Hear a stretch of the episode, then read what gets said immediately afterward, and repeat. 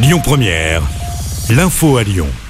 Bonjour Rémi, bonjour Jam et bonjour à tous. À la une de l'actualité, cet hommage ce matin à Vaux-en-Velin pour les victimes de l'incendie. Une marche blanche était organisée. Plus de 500 personnes se sont élancées entre l'hôtel de ville de Vaux et l'immeuble qui a pris feu la semaine dernière. Incendie qui a fait 10 morts, dont 4 enfants. C'était dans la nuit de jeudi à vendredi dans le quartier du Mas du Taureau. Du côté de l'enquête, la piste criminelle s'éloigne. Un chauffage d'appoint pourrait être à l'origine du drame.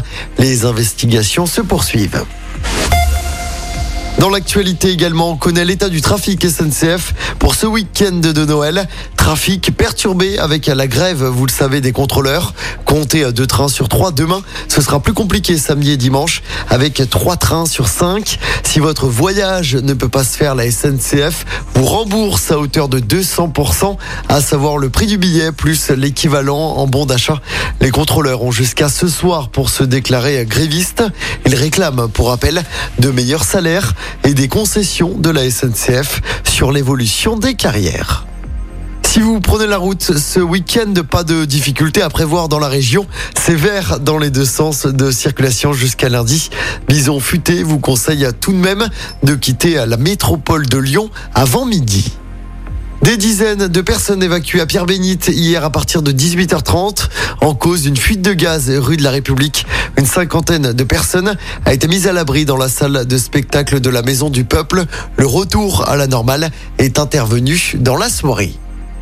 Une ministre en déplacement dans la métropole de Lyon tout à l'heure. Agnès Pannier-Runacher, la ministre de la Transition énergétique, est attendue à l'OL Vallée à Dessine cet après-midi.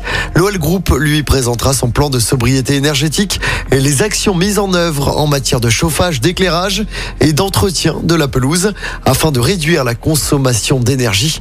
Pour rappel, l'OL veut la réduire de 20%.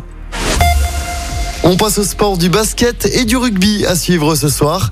Le Loup se déplace à 21h sur la pelouse de Toulon en top 14. Le Loup est actuellement sixième au classement. À la même heure, l'Asvel ira jouer sur le parquet du Real Madrid en Euroleague. Et puis on suivra également le dernier match de préparation de l'OL avant la reprise de la Ligue 1. L'OL reçoit ce soir Monza à Dessine. Coup d'envoi du match à 19h.